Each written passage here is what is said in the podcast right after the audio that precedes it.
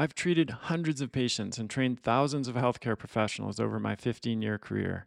And one thing I've learned through that experience is that most people are really confused about supplements, or they lack a clear strategy or plan for how to use supplements to improve their health. That's why I created Adapt Naturals. It's a supplement line designed to add back in what the modern world has squeezed out and help you feel and perform your best. Our ancestors' diets were rich in the essential vitamins and minerals and phytonutrients we need for optimal function.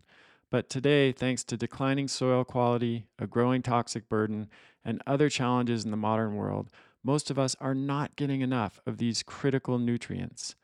I formulated Adapt Naturals using the principles of evolutionary biology and modern research to fill the nutrient gaps that we face today and replicate the nutrient intakes found in an optimal ancestral diet. Our flagship offering is called the Core Plus Bundle, a daily stack of five products that gives you everything you need each day, from essential vitamins and minerals like B12, folate, magnesium, and vitamin D, to phytonutrients like bioflavonoids, carotenoids, and beta glucans. You can also order the products in the bundle separately if that works better for your needs. The Adapt Naturals products are made from the highest quality, food based, or bioidentical ingredients. From cellular and immune health to brain and nervous system support to blood sugar and heart health, we've got you covered. Your supplement cupboard is about to get a lot smaller. We also created an app called Core Reset to help you get your nutrition, sleep, movement, and stress management dialed in. Because no matter how good our supplements are, and they are really good, you can't supplement yourself out of a bad diet and lifestyle. The best part is that you get this app at no additional cost when you order the Core Plus bundle. Head over to adaptnaturals.com, that's A D A P T naturals.com, to learn more and start feeling and performing your best. Hey everybody, Chris Kresser here. Welcome to another episode of Revolution Health Radio. This week, we are going to talk about my top three nutrients to fight inflammation and autoimmunity.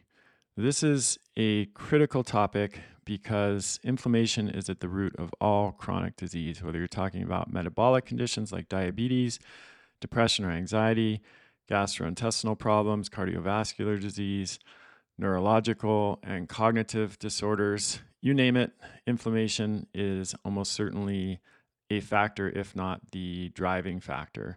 And of course, every autoimmune disease is also characterized by inflammation. Rheumatoid arthritis involves inflammation of the joints. Hashimoto's involves inflammation related to the thyroid. Inflammatory bowel disease is characterized by gut inflammation. Psoriasis is skin inflammation. And lupus involves uh, multi system inflammation. So it's not an exaggeration to say that modulating inflammation is the key to addressing all kinds of chronic diseases that we face today and improving quality of life in people with autoimmune disease.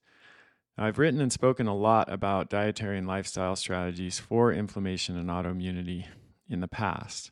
In this podcast, I want to talk about three specific nutrients I've found to be extremely helpful for reducing inflammation and regulating the immune system. These are the long chain omega 3 fats, EPA and DHA, found primarily in seafood and fish oil, curcumin, and black seed oil, which is also known as black cumin seed oil, and it's from the Nigella sativa plant. Most of you are probably familiar with the first two, they're well known at this point. The third, black seed oil, has a long history of use in traditional medicine, especially Ayurveda, but it is a relative newcomer in the West. Despite this, there's already a lot of exciting research supporting its many benefits, and if you're not already familiar with it, you will be soon. In this show, I'll also share some research on how these nutrients specifically impact a wide range of conditions driven by inflammation and immune dysregulation, including depression and anxiety, dementia and Alzheimer's, metabolic syndrome, cardiovascular disease, and several different autoimmune conditions. I'll also share important things to consider when supplementing with these nutrients because the devil is definitely in the details. You need to consider things like bioavailability, sourcing, standardization, composition, purity, and other factors to get their full benefits. Sadly, as is often the case when a particular nutrient or supplement becomes popular, there's a proliferation of low quality or even shady products made by companies that are only out to make a profit and don't care about your health. By the end of the show, you'll know how to use these nutrients to reduce inflammation and balance and regulate the immune system. These powerful nutraceuticals can make a huge difference whether you're struggling with depression, trying to lower your blood sugar or blood pressure, or seeking relief from pain, soreness, or other symptoms related to autoimmune disease. I think these are particularly important for autoimmune disease because the conventional treatments for autoimmunity leave a lot to be desired. Uh, steroids, for example, just globally suppress the immune system and have a whole range of nasty side effects like weight gain and nutrient deficiencies and increased susceptibility to infections. And the same is true uh, to a greater extent with biologic drugs like Remicade and Imuran. So, uh, people with autoimmune conditions, which unfortunately is a growing number of Americans and people around the world, are really in desperate need of natural and safe interventions that can move the needle. And I think EPA and DHA, fish oil, black seed oil, and curcumin really fit the bill. So, without further delay, let's dive in. Okay, so let's start by talking about EPA and DHA. As you probably know, these are the long chain omega 3 fats, and we get them in two ways. In theory, it's possible for humans to produce them endogenously in our own bodies, that is, from a precursor omega 3 fat called alpha linolenic acid, which is found in foods like flax seeds and walnuts. But in practice, that conversion is extremely inefficient. For example, less than one half of 1% of alpha linolenic acid gets converted into DHA in most people. This has led some scientists to argue that EPA and DHA should be considered essential nutrients, meaning nutrients that we have to consume in the diet because most people can't make enough of them on their own. So, the second way to get EPA and DHA, and in fact the most reliable way, or perhaps the only reliable way, is to consume them either in the diet from cold water, fatty fish, and shellfish, or as a supplement like fish oil.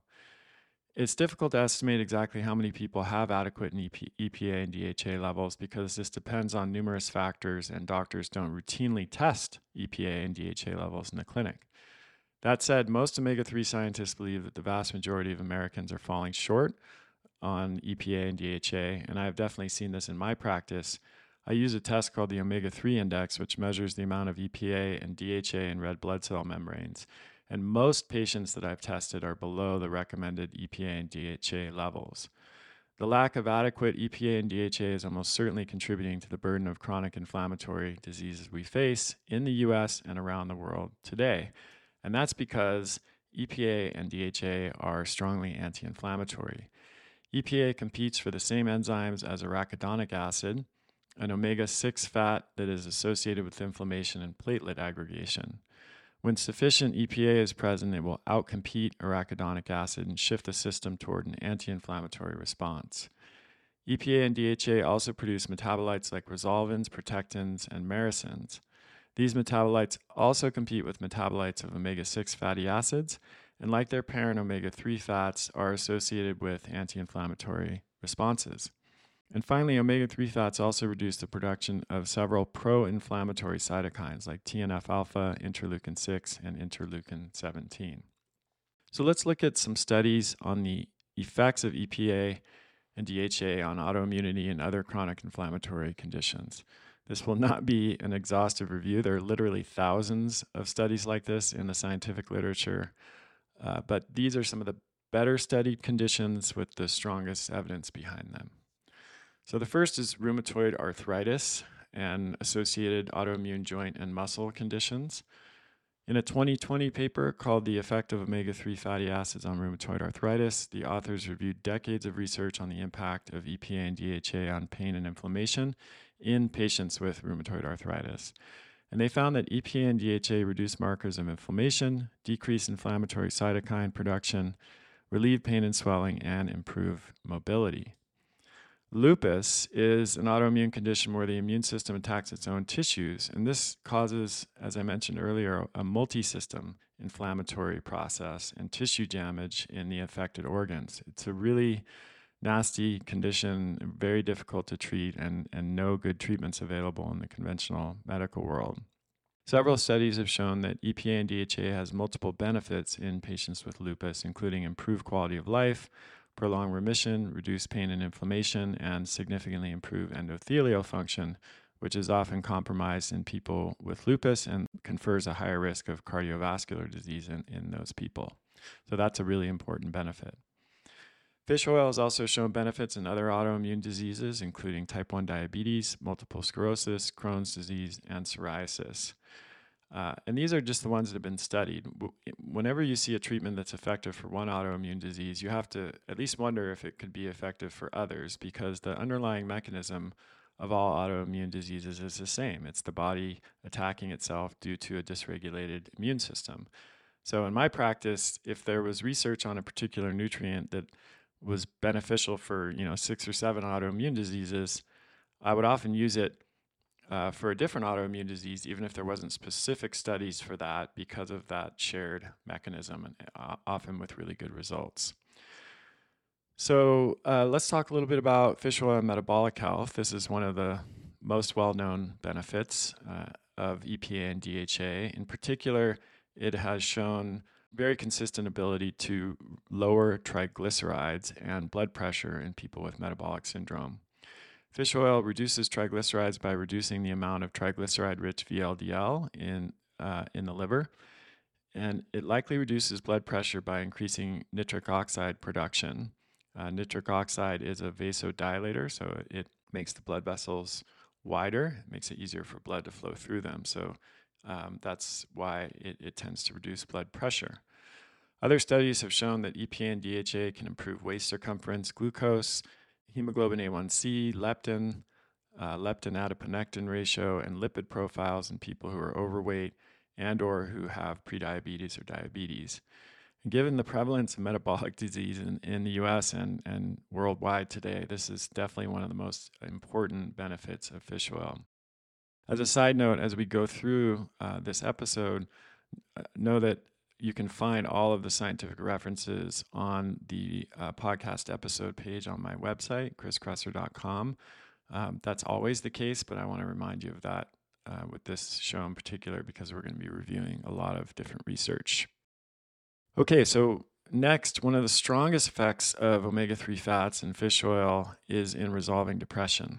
Examine.com, which is a great uh, source of scientific research. They, they rate the quality of evidence on various topics, rated the quality of evidence for fish oil and depression at the highest level, which is a grade of A. Uh, and these studies have, have suggested several mechanisms for why fish oil impacts depression. One is that it's anti inflammatory, as we've discussed, and a lot of researchers believe that there's a strong in, uh, inflammatory component of depression in many people. Two is omega 3s can easily travel through the brain cell membrane and interact with mood related molecules inside the brain. Cell membranes are made up partly of omega 3 fats, so it's possible that increasing the omega 3 levels makes it easier for serotonin to pass through cell membranes. As you might suspect, given that omega 3s reduce inflammation and improve cell signaling in the brain, depression is not the only mental health issue that they help with or, or brain issue that they help with. EPA and DHA has also been shown to improve anxiety, cognitive health, uh, boosting memory and focus in older adults, and improve many other neurological and cognitive disorders like Parkinson's and dementia. All right, let's talk a little bit about how to get more EPA and DHA. There are two primary ways uh, consuming it in, in the diet and food or supplementing with it. In the diet, the primary sources are cold water fatty fish like salmon, mackerel, herring, anchovies, sardines, and shellfish like oysters. And as I mentioned in the intro, a very small amount of plant based omega 3s like walnut and flax can be converted into EPA and DHA, but studies have shown that's not a reliable source for most people, and you'd have to consume enormous amounts of those foods to get meaningful amounts of EPA and DHA. For supplements, the best options are fish oil or cod liver oil or microalgae for vegans or people that can't or don't want to consume fish or seafood. But note that algae only contains DHA, not EPA. And EPA is thought to have the primary anti inflammatory benefit of the long chain omega 3 fats. Some DHA can be retro converted into EPA. Uh, EPA is like a step before DHA in the conversion cycle, but but some can be retro or back. Some DHA can be retro or backward converted into EPA. So that is still the best option for people who can't eat fish or don't want to eat fish or seafood. If you followed my work for any length of time, you'll know that I've always advocated getting EPA and DHA in the diet by consuming cold water, fatty fish, or shellfish. Because these foods are loaded with other nutrients like vitamins, minerals, and bioavailable protein in addition to EPA and DHA. I suggest eating two servings of these types of seafood each week for optimal benefits, and that will provide about one gram per day of combined EPA and DHA. That said, I've learned both through my extensive clinical experience and through research that most people are simply not getting enough EPA and DHA from diet alone. In other cases, it's a question of not having access, and in still others, it's because of allergies or environmental concerns. Whatever the reason, the statistics don't lie. Most people fall short of getting that recommended one gram per day.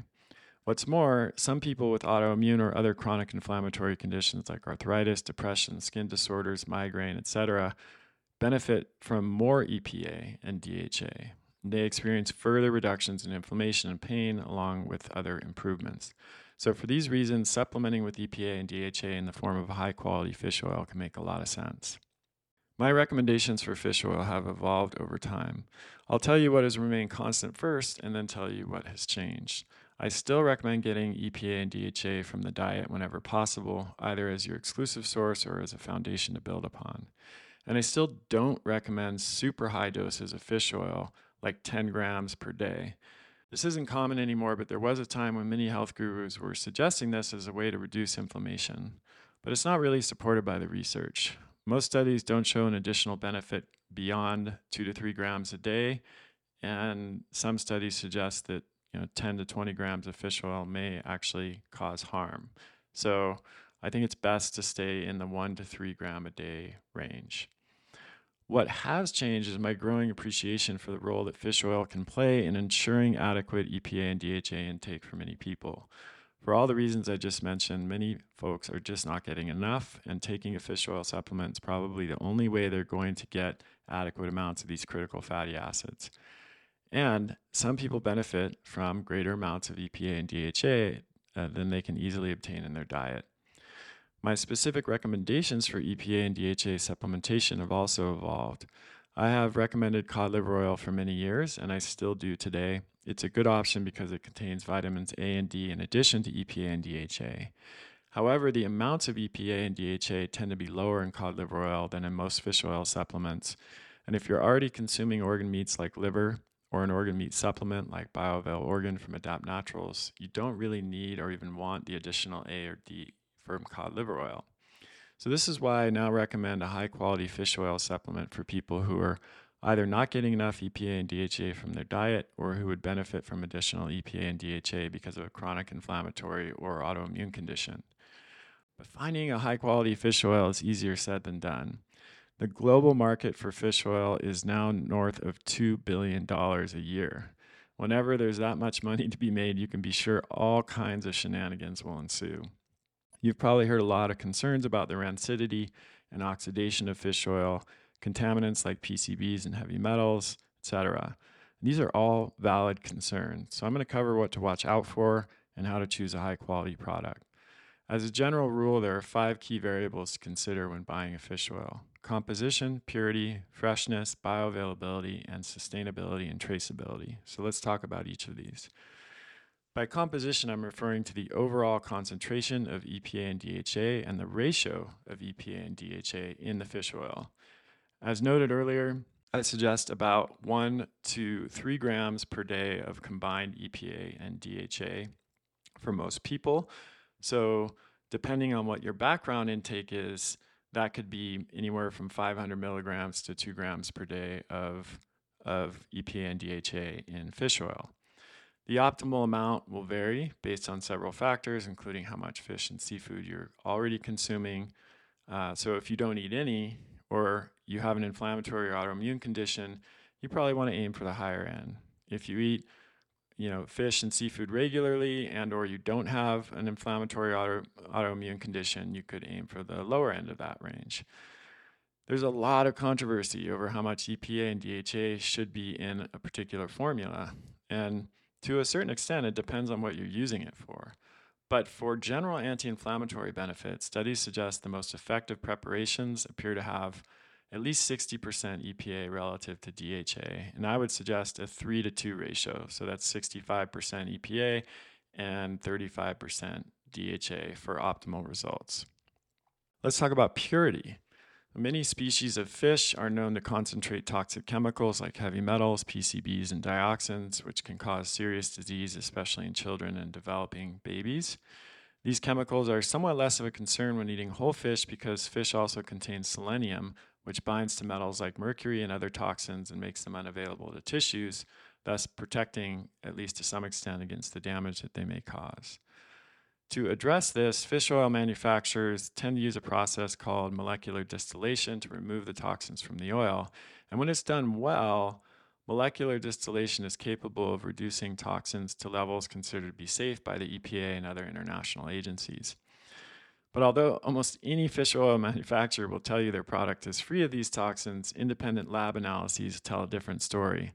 And in fact, there have been several lawsuits in California and a few other states against the manufacturers of 10 popular fish oils because they contain undisclosed and possibly unsafe levels of contaminants. The best manufacturers and products will start with very high quality fish oil from reputable suppliers that regularly have their oils tested for contaminants.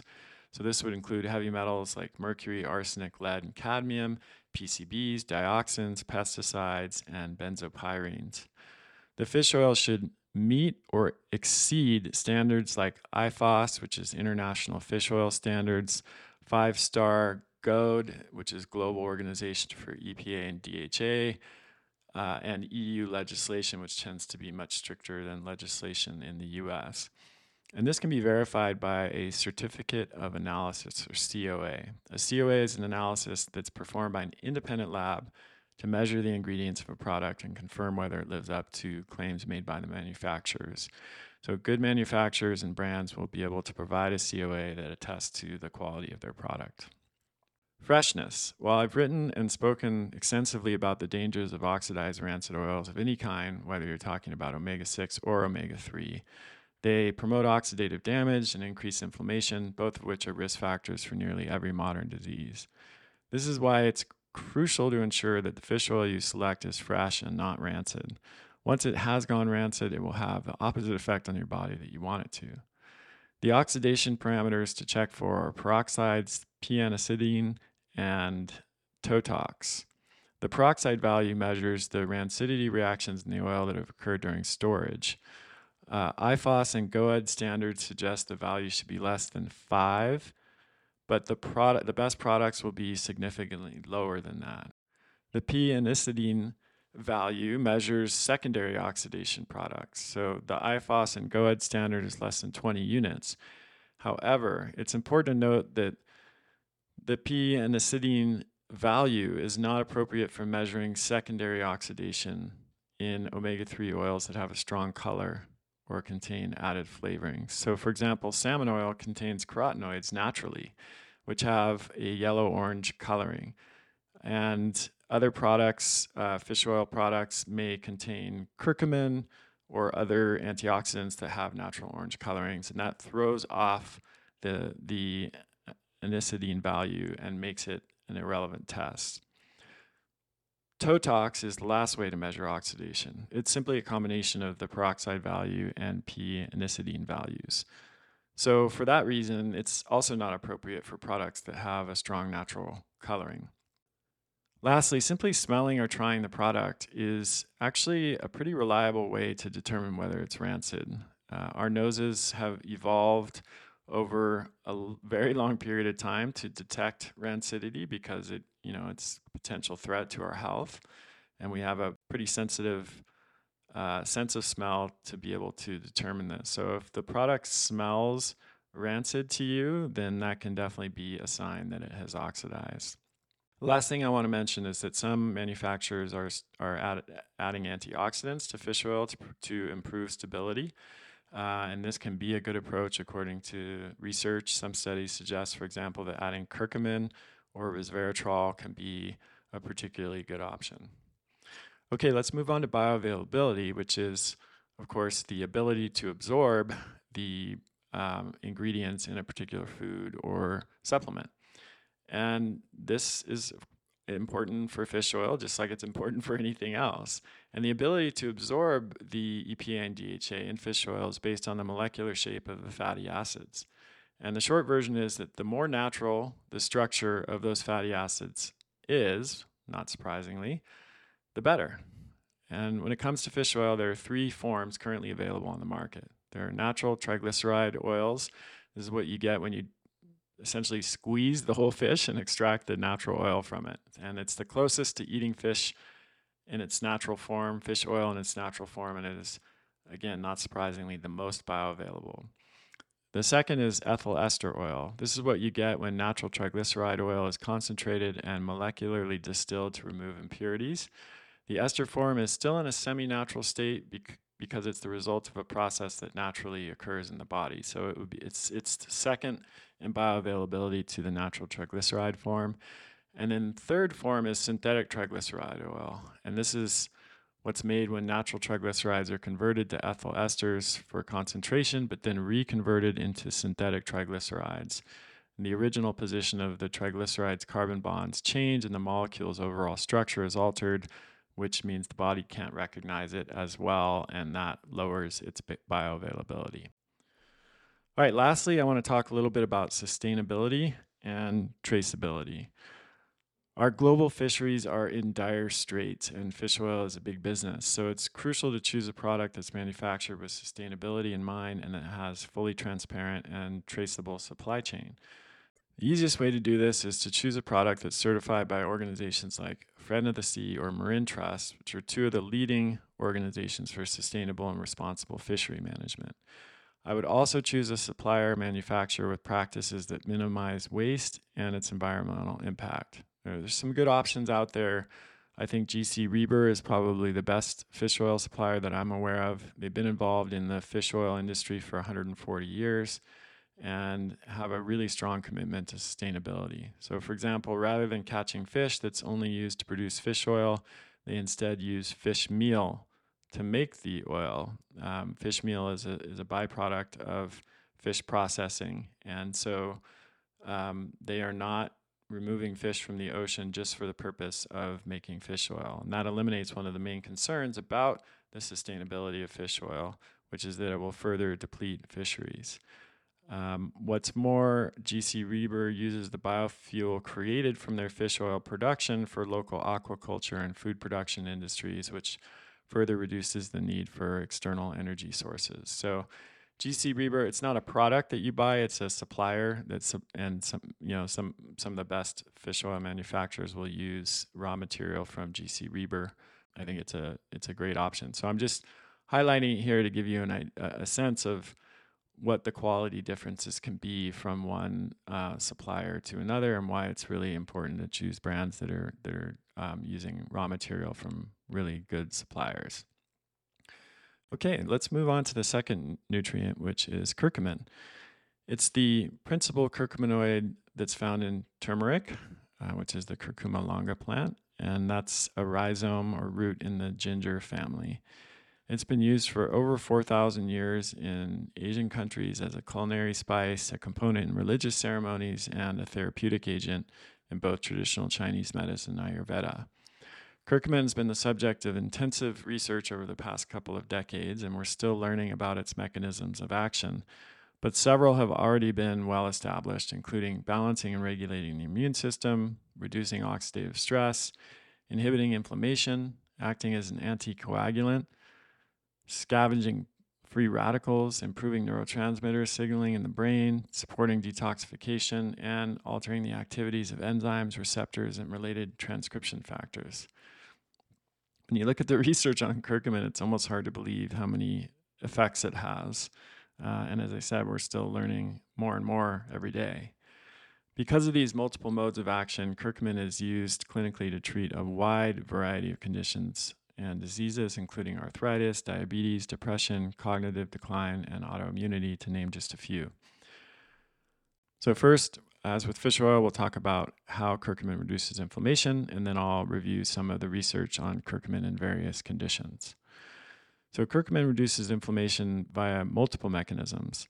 It inhibits signaling pathways associated with inflammation, and the most notable is the cyclooxygenase 2 or COX2 enzyme pathway, which is responsible for the conversion of arachidonic acid to prostaglandins. And this is incidentally exactly how NSAIDs like ibuprofen reduce inflammation by acting on this COX2 pathway. However, unlike other selective COX2 inhibitors like NSAIDs, curcumin does it without producing significant side effects and risks, even at really uh, pretty high doses. This is one of the reasons clinicians and scientists are so excited about it and why it is so intensively studied. Second, curcumin decreases the production of several inflammatory mediators like cytokines and chemokines, and these include TNF alpha, interleukin 6, interleukin 1b, C reactive protein, and MCP1. It also inhibits nuclear factor kappa, which protects and regenerates muscle and plays an important role in controlling physiological mechanisms of inflammation. These cytokines and chemokines are often elevated in chronic inflammatory conditions like arthritis, psoriasis, and autoimmunity, and they're the targets of medications that are commonly prescribed for these conditions. So again, uh, curcumin is, is sort of mimicking the form of some of these drugs of drugs that are used for these conditions, but doing it with fewer side effects and risks. Third, curcumin supports the immune system by modifying the balance between Th1 and Th2 and Th17 and T regulatory cells, and by regulating adaptive immunity uh, and affecting macrophages, neutrophils, and dendritic cells. Numerous studies have shown that patients with autoimmune inflammatory conditions have a decreased Treg Th17 ratio, and that improving this ratio leads to both objective and subjective measures of improvement. Okay, so as with fish oil, because curcumin has potent anti inflammatory and antioxidant effects, and because virtually all chronic diseases are characterized by these factors, curcumin has been used by clinicians for a wide variety of conditions. We can't possibly cover all of them in this podcast, so again, I'm going to focus on a few categories that I've used curcumin uh, the most often with in my practice and the ones that I think the research is strongest for. The first is arthritis and pain. I think when, when most people consider curcumin, this is likely the indication they think of, and for good reason. Numerous studies have shown that curcumin is effective for reducing inflammation, swelling, and pain in inflammatory joint conditions like osteoarthritis and rheumatoid arthritis. For example, a randomized controlled trial in 2014 involving about 370 patients with osteoarthritis in the knee found that curcumin was just as effective as ibuprofen for reducing inflammation, swelling, and pain, but with far fewer gastrointestinal side effects. A 2010 study found that taking curcumin for eight months improved osteoarthritis symptoms in 50 patients. People in the treatment group experienced improvements in several inflammatory markers, including interleukin 1 beta, interleukin 6, soluble CD40, soluble, sol- soluble vascular cell adhesion molecule, that one's a tongue twister, and ESR, erythrocyte sedimentation rate. And these folks also saw really significant subjective improvements in pain, mobility, and quality of life. Most importantly, curcumin was well tolerated with no significant adverse effects uh, which suggests that it's safe to take over longer time periods. Curcumin is also effective for rheumatoid arthritis, which is an autoimmune inflammatory joint condition. In a systematic review of 51 studies published in 2021, researchers found that curcumin improved clinical and inflammatory markers as well as morning stiffness, walking time, and joint swelling. And another 21 study found that curcumin relieves symptoms in rheumatoid arthritis patients by reducing the expression or function of pro inflammatory mediators like nuclear factor kappa beta, activated protein 1, and mitogen activated protein kinases. Let's talk a little bit about curcumin in other autoimmune diseases. As I mentioned before, because autoimmune diseases share a common underlying mechanism, it's not surprising to see that curcumin would be effective in many different autoimmune diseases. So it's been studied in inflammatory bowel diseases like Crohn's disease and ulcerative colitis, ankylosing spondylitis, multiple sclerosis, lupus, psoriasis, lichen planus, type 1 diabetes, and Hashimoto's thyroiditis. Curcumin's positive impact on these diseases is largely due to its ability to inhibit inflammatory cytokines and associated signaling pathways in immune cells, but it also has a potent balancing and regulating effect. So it's not just suppressing inflammation like steroids do, it's also balancing and regulating the immune system. And I think that's also why it's so much better tolerated. Let's look at two autoimmune diseases uh, as an example psoriasis and inflammatory bowel disease, or IBD. Psoriasis is a chronic inflammatory skin disease affecting about 3% of the world population. So that's almost a quarter of a billion people. It results in thick silvery plaques caused by uncontrolled proliferation of keratinocytes, and curcumin has been shown to suppress that excessive production of keratinocytes by inhibiting TNF alpha and impairing lipopolysaccharide signaling. It also reduces the expression of several other inflammatory cytokines, which tend to be elevated in psoriasis patients. Subjectively, curcumin consistently reduces the psoriasis area and severity index, or PASI, which is the gold standard indicator of psoriasis severity. A meta analysis of four studies that evaluated the PASI score in patients with psoriasis found that curcumin significantly improved the score compared to placebo when used alone and it amplified the effect of conventional treatments. Inflammatory bowel disease, or IBD, is a general term for autoimmune inflammatory diseases of the intestine, including Crohn's disease and ulcerative colitis. It affects about 1 in 200 people in North America and Europe, which is quite a lot of people, with lower but increasing prevalence in Asia, Africa, and other countries. Multiple animal and human studies have found that curcumin is an effective treatment with and without conventional therapies in patients with IBD. Again, it inhibits pro inflammatory cytokines that tend to be elevated in IBD patients, and it also regulates Th1, Th2, and Th17 and Treg cell production, which is that balancing effect that I mentioned before. This is so important because most conventional treatments for IBD, including steroids and biologic drugs, suppress inflammation rather than regulating the immune system.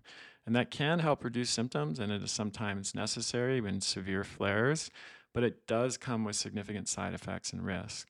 For example, many biologic drugs like Remicade and Imuran that are used to treat IBD come with black box warnings because they significantly increase the risk of infection and even death. Remember, inflammation is not always harmful. It's part of our normal immune defense against pathogens and other threats. And if we globally suppress it with powerful drugs, we're less able to fight these pathogens and threats.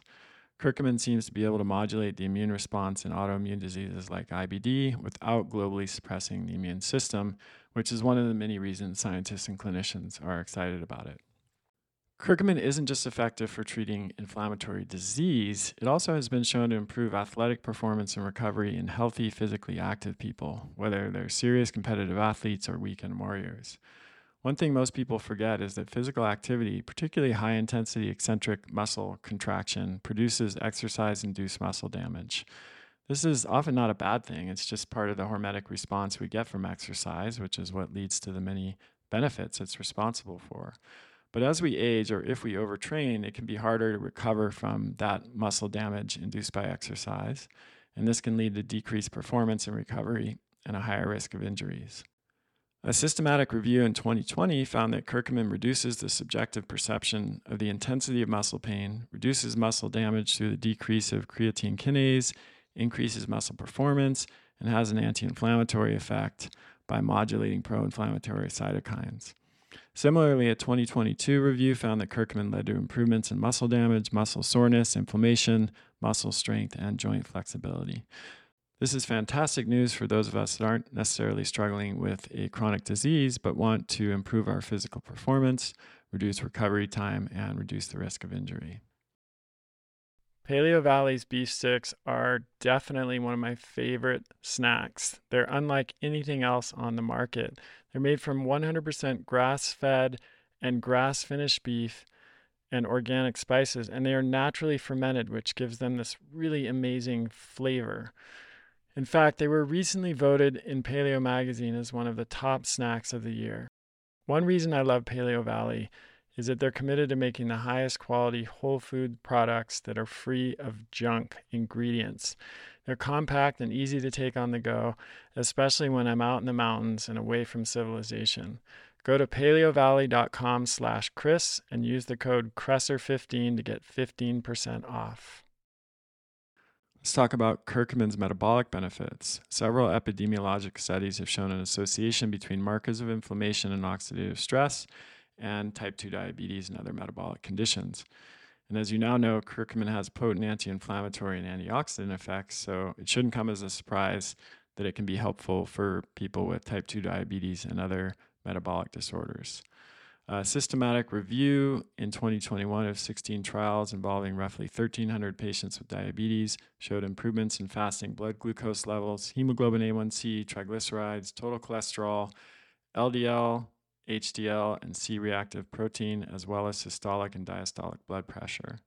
Many other large reviews and randomized controlled trials have found similar results, and I have definitely seen huge metabolic benefits with curcumin in my practice. It's one of the clinical situations that I consider curcumin in most. Lastly, I want to at least briefly cover one more benefit of curcumin. It's honestly it's hard not to just keep going because it's such a remarkable nutritional compound. But given that two of three Americans will struggle with cognitive decline by age 70 and Alzheimer's is now the sixth leading cause of death, I want to mention that curcumin has shown great promise in reducing cognitive decline and improving memory and focus. The best evidence of this is an 18 month double blind placebo controlled trial out of UCLA that was published in 2018. It included 40 participants between the ages of 51 and 84 with mild cognitive impairment or just the normal age associated cognitive decline, and it lasted for 18 months. So that's a, a really long uh, randomized controlled trial and strengthens the quality of the evidence.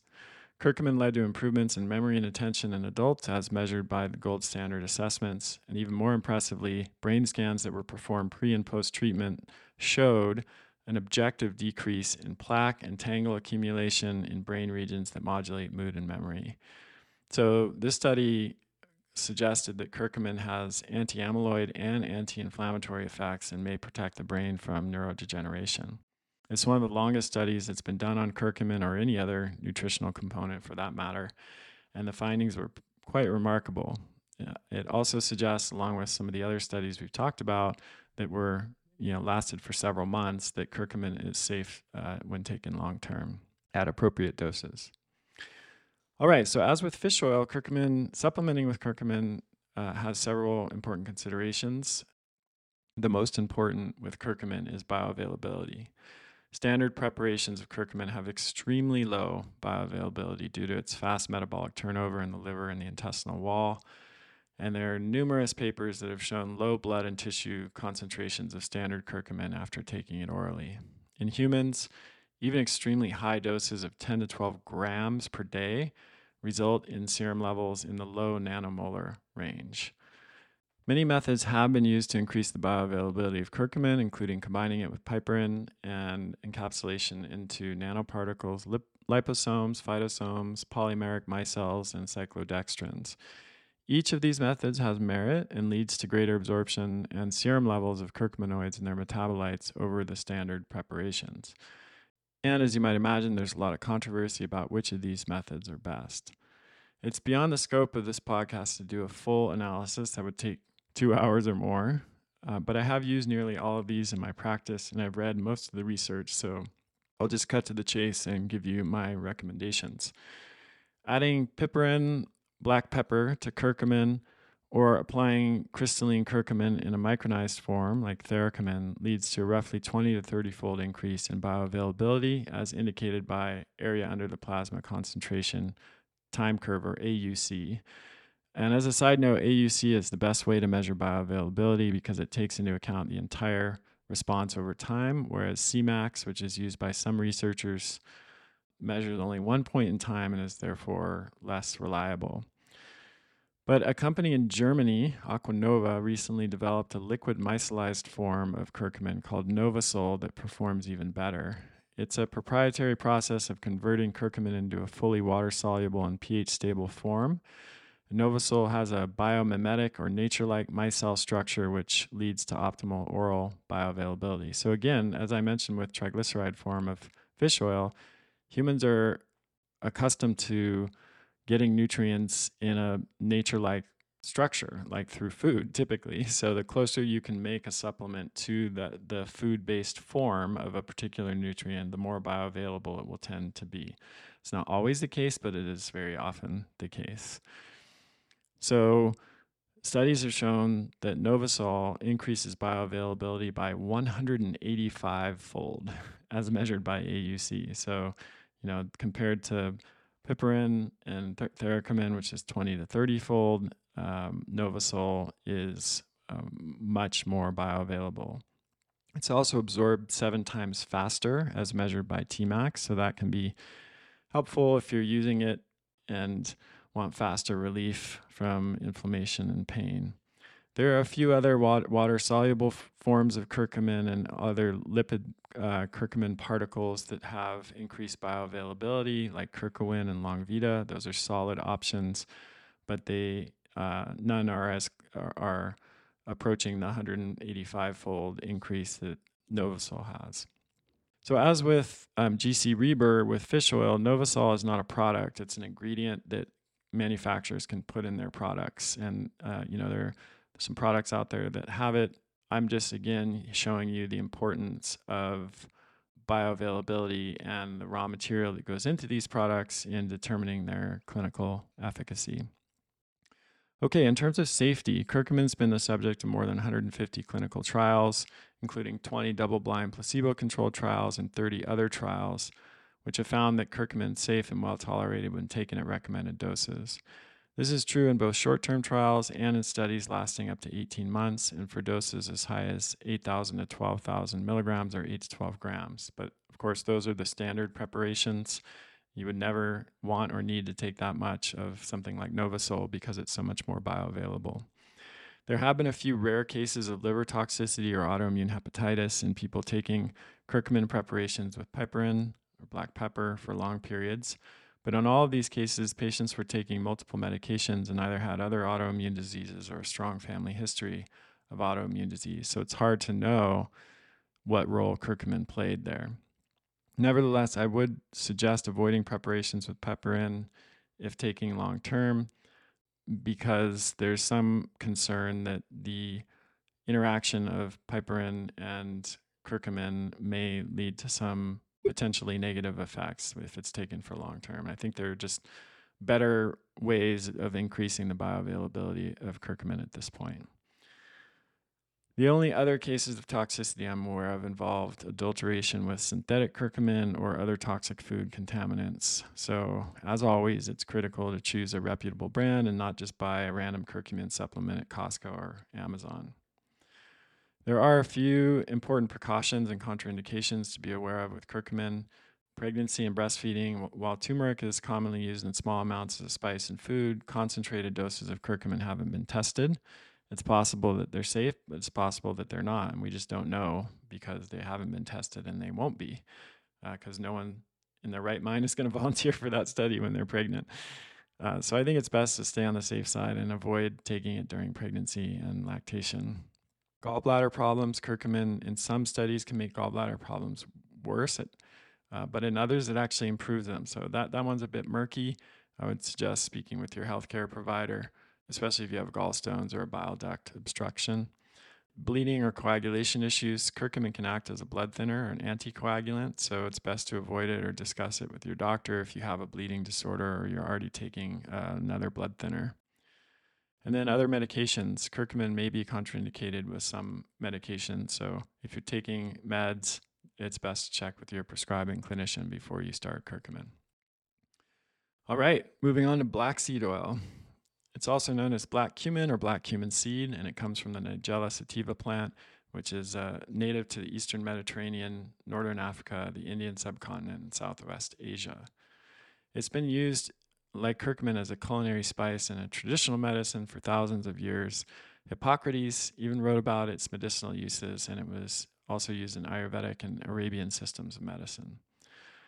Like curcumin, it has an almost unbelievable range of therapeutic properties, it's antioxidant, anti inflammatory, immunomodulatory, anti cancer, neuroprotective, antimicrobial, antihypertensive, cardioprotective, anti diabetic, gastroprotective, protects the gut, nephroprotective, protects kidneys, and hepatoprotective, protects the liver. It's also a potent antimicrobial with activity against bacteria, viruses, parasites, worms, and fungal pathogens. Aren't plants amazing? I mean, you know that most medicines, most prescription medicines are isolated from plant compounds, right? This is why they, they're just remarkable. When you learn, the more you learn about botanical medicine, um, the more you realize that, that um, nature has provided these incredible plants and substances that have so many different healing properties.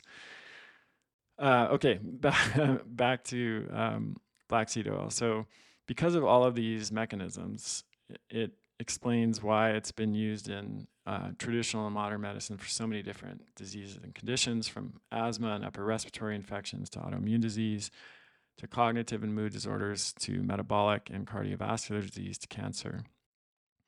These days, and, and in most uh, traditional, even in most traditional systems, the essential oil of Nigella sativa, uh, which again is usually called black seed oil or black cumin seed oil, is the most frequent way to take it or to benefit from it, rather than eating the seeds or drinking a tea or anything like that. The active compounds include thymoquinone or TQ for short, thymol, carvacrol, p-cymene, nigellidine, nigellicine, and alpha-hederin, along with fatty acids.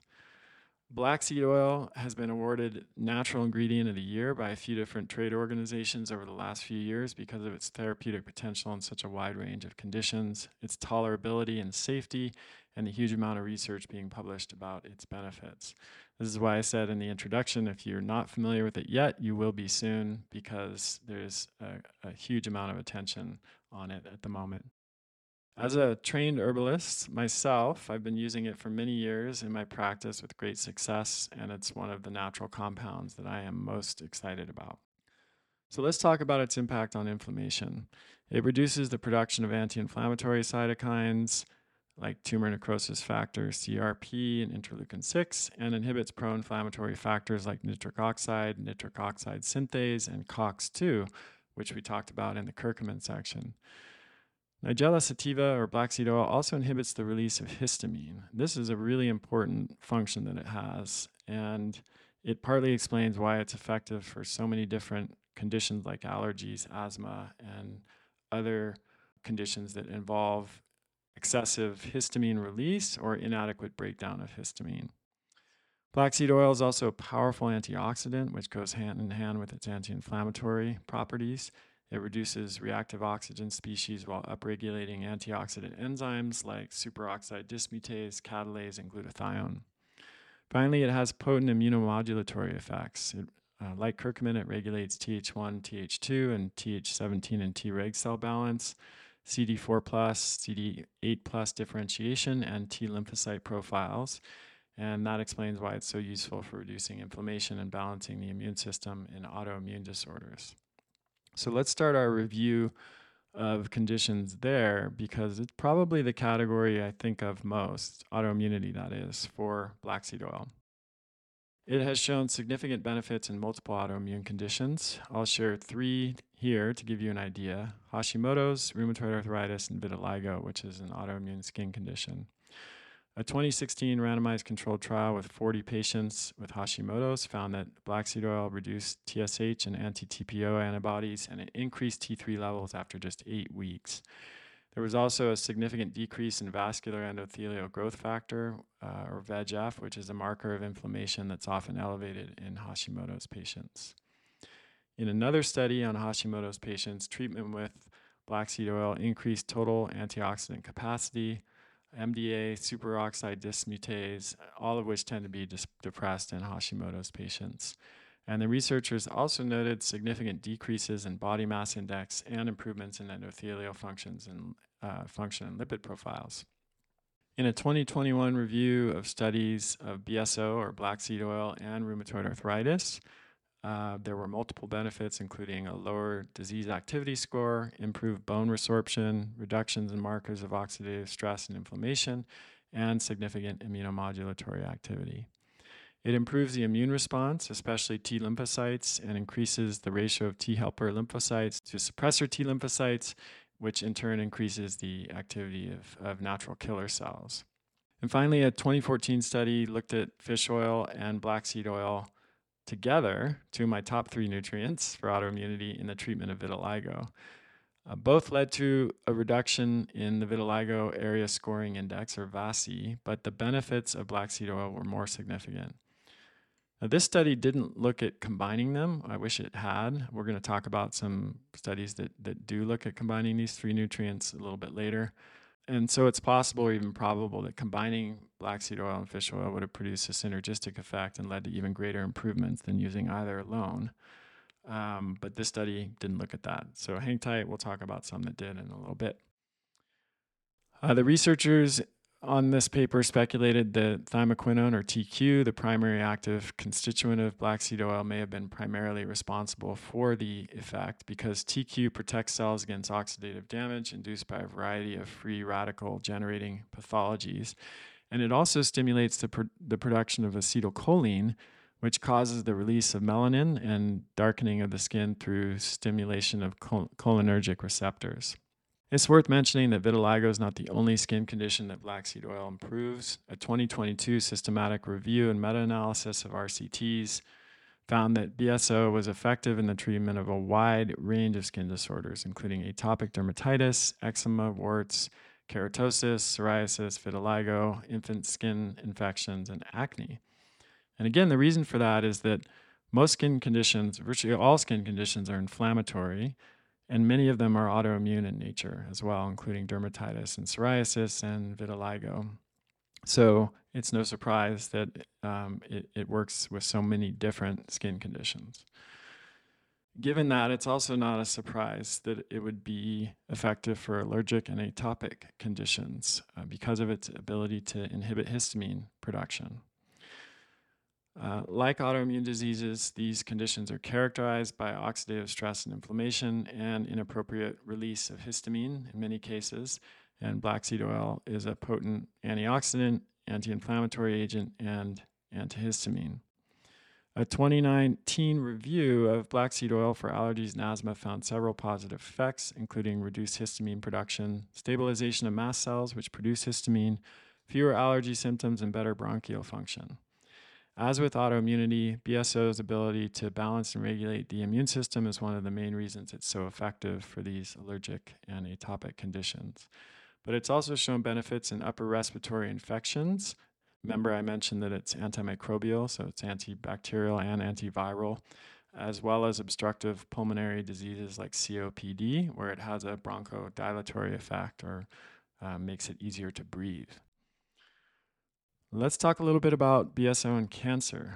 Cancer is, of course, an expression of a dysregulated immune system. So, again, given BSO's multiple effects on balancing and regulating immunity, it's not surprising that studies show that it can be helpful as an adjunctive therapy for cancer.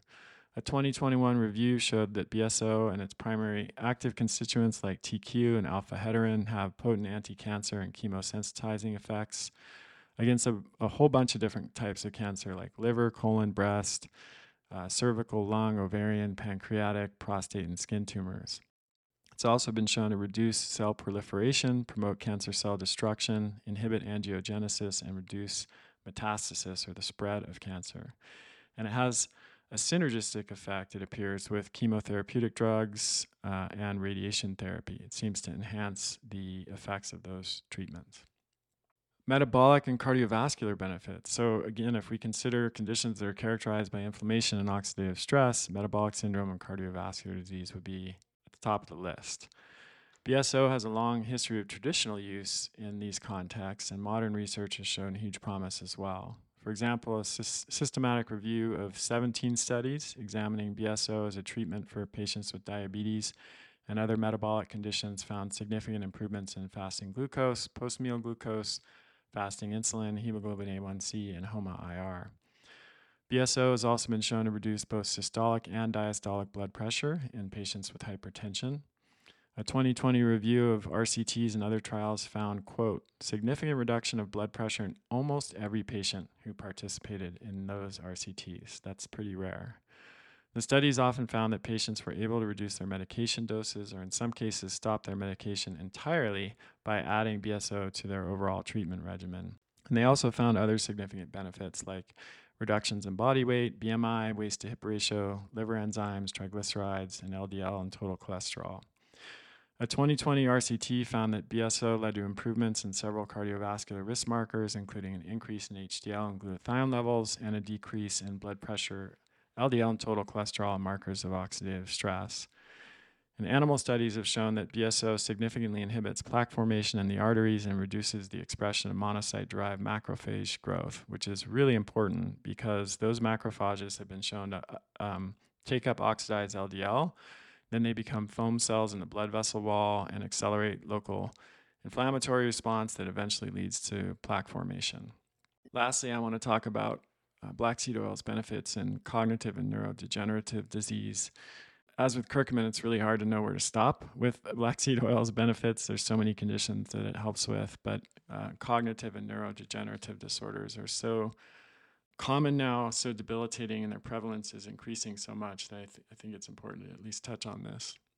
Most brain conditions, as, as you now know, if you didn't already, including mood disorders like depression and, and, and then cognitive disorders like dementia and Alzheimer's, are driven by inflammation and oxidative stress. And BSO has shown protective effects against a wide range of these conditions, including Alzheimer's, depression, epilepsy, Parkinson's, and traumatic brain injury.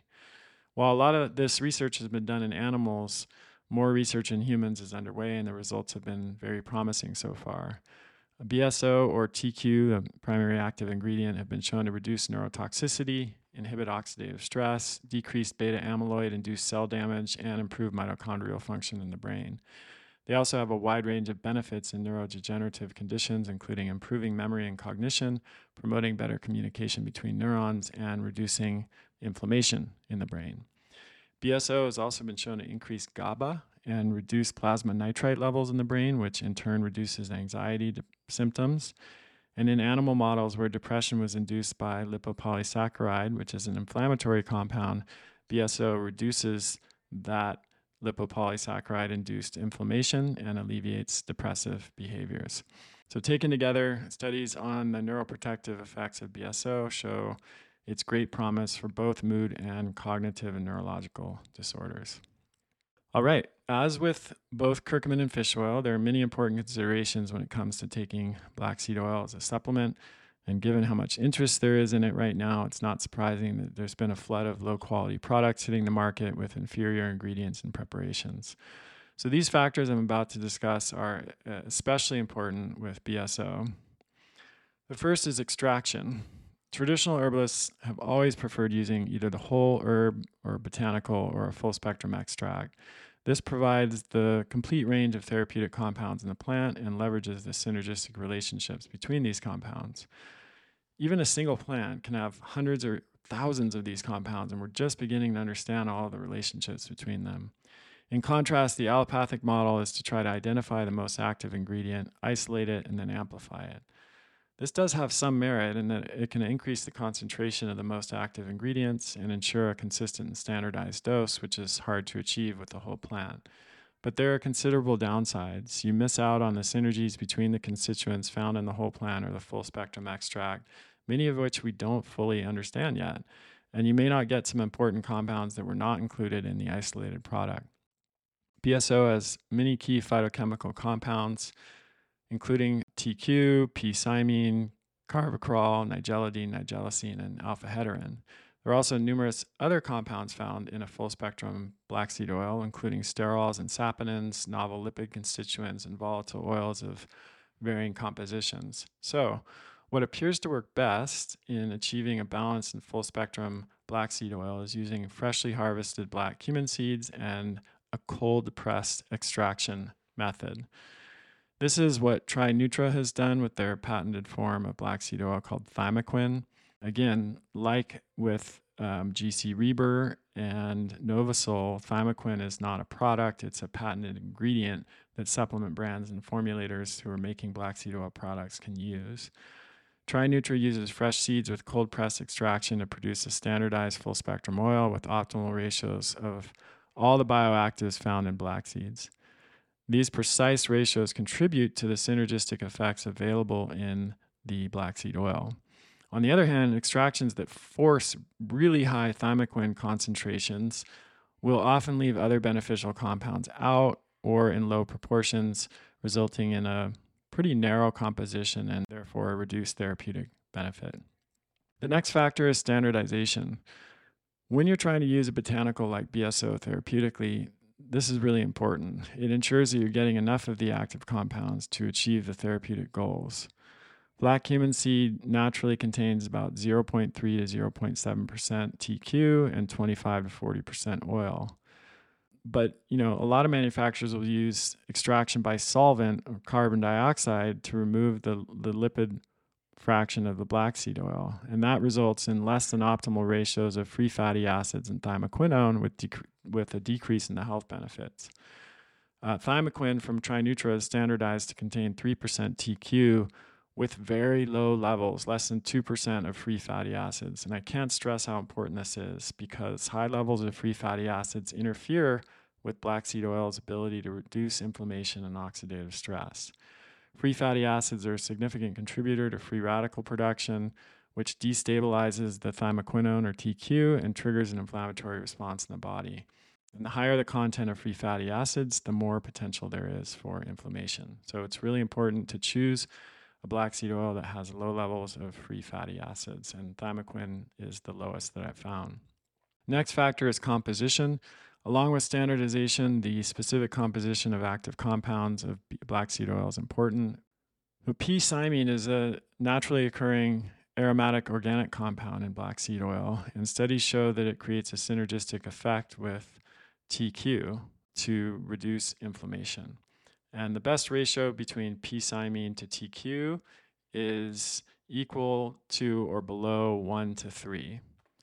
Carvacrol is another aromatic compound uh, that's found in black seed oil and other plants and herbs. And research has shown that carvacrol levels of no more than 0.1% in a formulation stabilize and enhance the inflammation, uh, anti inflammatory activity of TQ. And again, try, the thymoquin product or, or ingredient from Trinutra has the optimal ratios of P-cymene to TQ and carvacrol to TQ, which is one of the reasons I think it's uh, one of the best uh, ingredient BSO ingredients out there.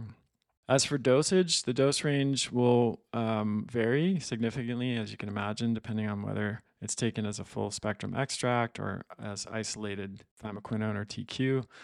For most applications, I would suggest a dose of 500 milligrams per day which gives you 15 milligrams of TQ if it's standardized to 3% TQ content. And then, in terms of safety, several studies have been done to evaluate safety and toxicity of BSO. And in short, it seems to be remarkably safe when taken at appropriate doses. Studies of participants that took between 1 and 5 grams or 1,000 to 5,000 milligrams per day showed no adverse effects. In animal studies, no toxicity symptoms were evident at TQ doses as high as 40 milligrams per kilograms. In humans, this would be equivalent to a TQ dose of roughly 250 milligrams, or a full spectrum black seed oil dose of 8,333 milligrams. This is almost 17 times higher than the daily dose of 500 milligrams of black seed oil with 15 milligrams of TQ that studies suggest is optimal for most people. Okay, uh, so far we've been talking about the benefits of each of these compounds when they're taken on their own, but this ignores the power of nutrient synergy. We talked about this briefly in the context of using the whole plant or a full spectrum extract versus an isolated single constituent like TQ. And I mentioned that using the whole plant or a full spectrum extract is preferred because of the synergies between all of the active ingredients, enzymes, and other cofactors within a given botanical or food. Those could be considered internal synergies, or synergies that occur between constituents within the same botanical or food. But there are also external synergies, which occur between different botanicals, nutrients, and foods when they're combined together. Vitamin K2 and calcium are a great example of this in the world of essential nutrients. K2 regulates calcium metabolism and directs it to the bones and teeth where it's needed and keeps it out of the soft tissues where it can cause harm. So that's an example of external synergy between two different nutrients. So, with this in mind, let's talk about some of the synergies that we can leverage between fish oil, curcumin, and black seed oil. Starting with fish oil and black seed oil. A 2020 study found that thymoquin, the patented BSO ingredient that I was just talking about, has significant synergies with fish oil. The researchers studied the effects of both fish oil and thymoquin BSO on obesity induced oxidative stress, inflammation, and insulin resistance.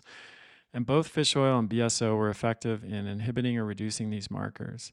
However, a combination of fish oil and BSO was significantly more effective at reducing inflammation, reducing fat droplet number and size, increasing mitochondrial energy production and function, and improving cellular sensitivity to insulin.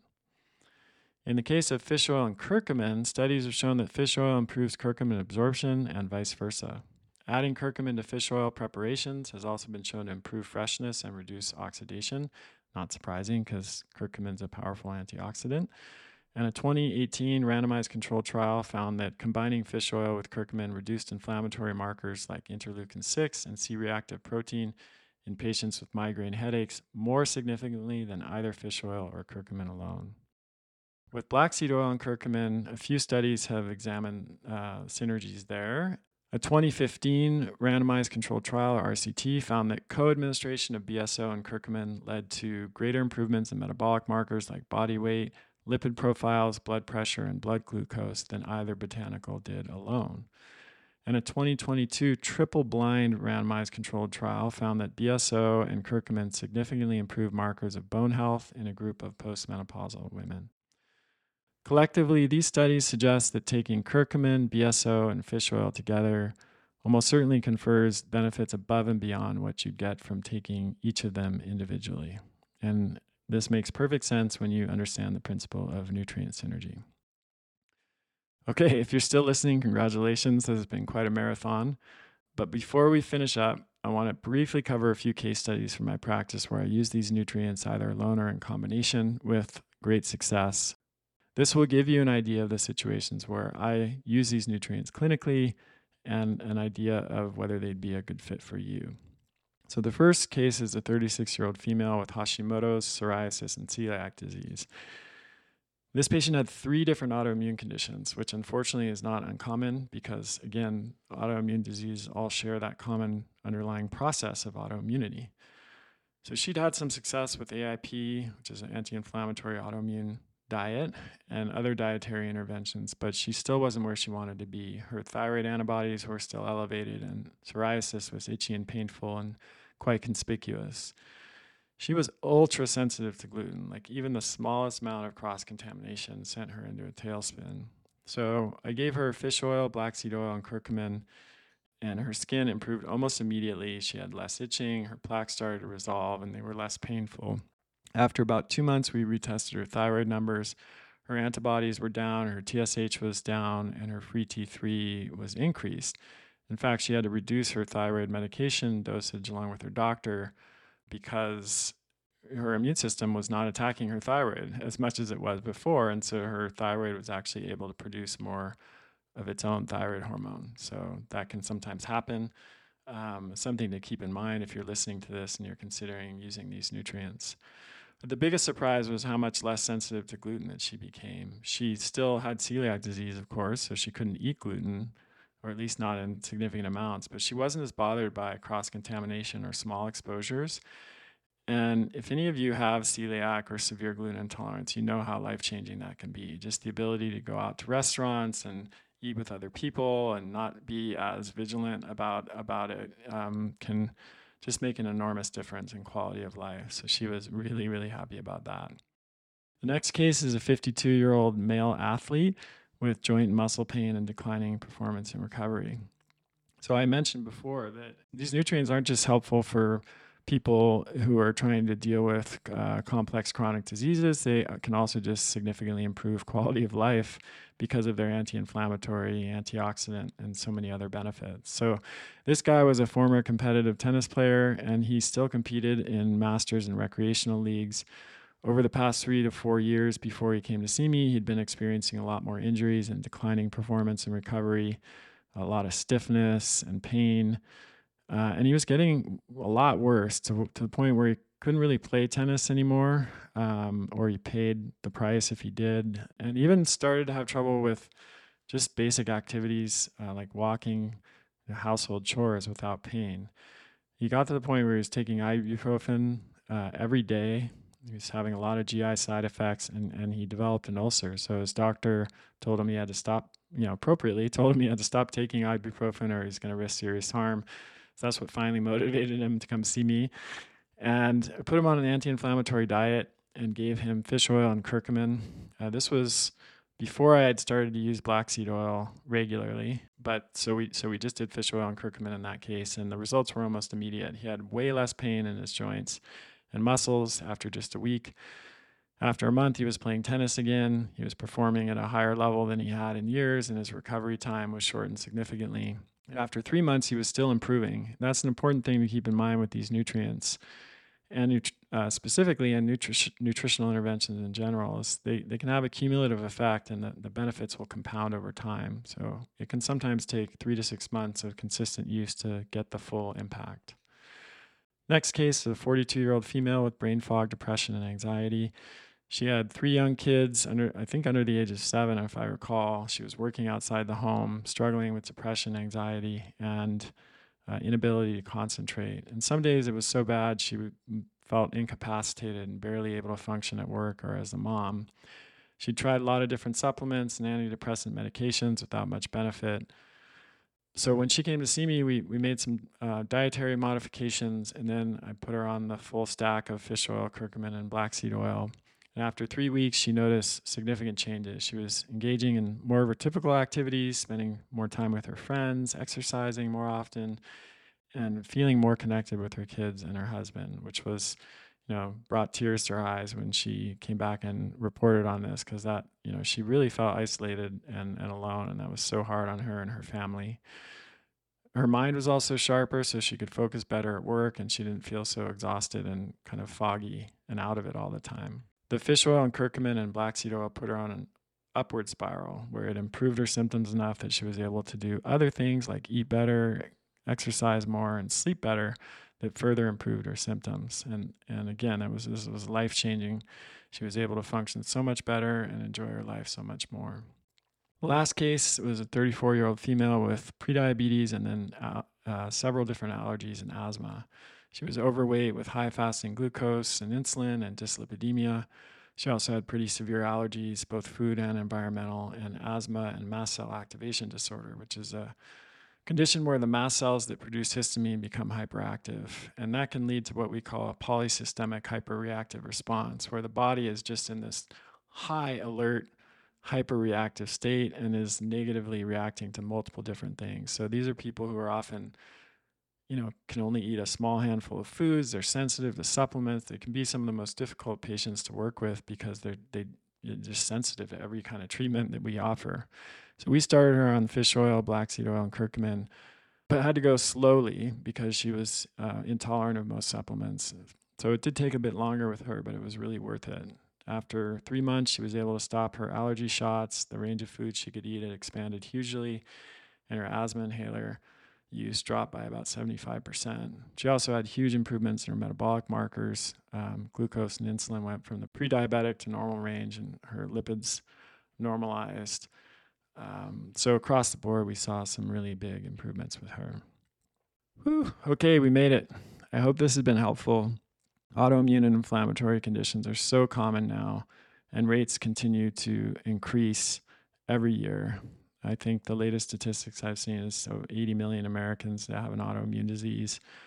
Six in 10 have chronic disease. Four in 10 have multiple chronic diseases. And as we discussed, almost all of those are have a component of inflammation or are most, mostly driven by inflammation and oxidative stress.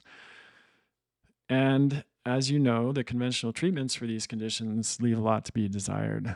Um, they can sometimes be helpful in, in reducing the symptoms, but they have many side effects and some very serious risks, uh, all the way up to death in some cases. So there's a pressing need for natural and safe and effective interventions that can be used in these situations. And fish oil, black seed oil, and curcumin are the three most effective nutrients that I've used in my practice and according to the research, I think. So, um, with all of that in mind, stay tuned for an exciting announcement next week related to what we've covered in this podcast. And thank you for listening and keep sending your questions to chriskresser.com slash podcast question. And I will talk to you next time. That's the end of this episode of Revolution Health Radio. If you appreciate the show and want to help me create a healthier and happier world, please head over to iTunes and leave us a review. They really do make a difference. If you'd like to ask a question for me to answer on a future episode, you can do that at chriskresser.com slash podcast question. You can also leave a suggestion for someone you'd like me to interview there. If you're on social media, you can follow me at twitter.com slash chriskresser or facebook.com slash chriskresserlac. I post a lot of articles and research that I do throughout the week there that never makes it to the blog or podcast, so it's a great way to stay abreast of the latest developments. Thanks so much for listening. Talk to you next time.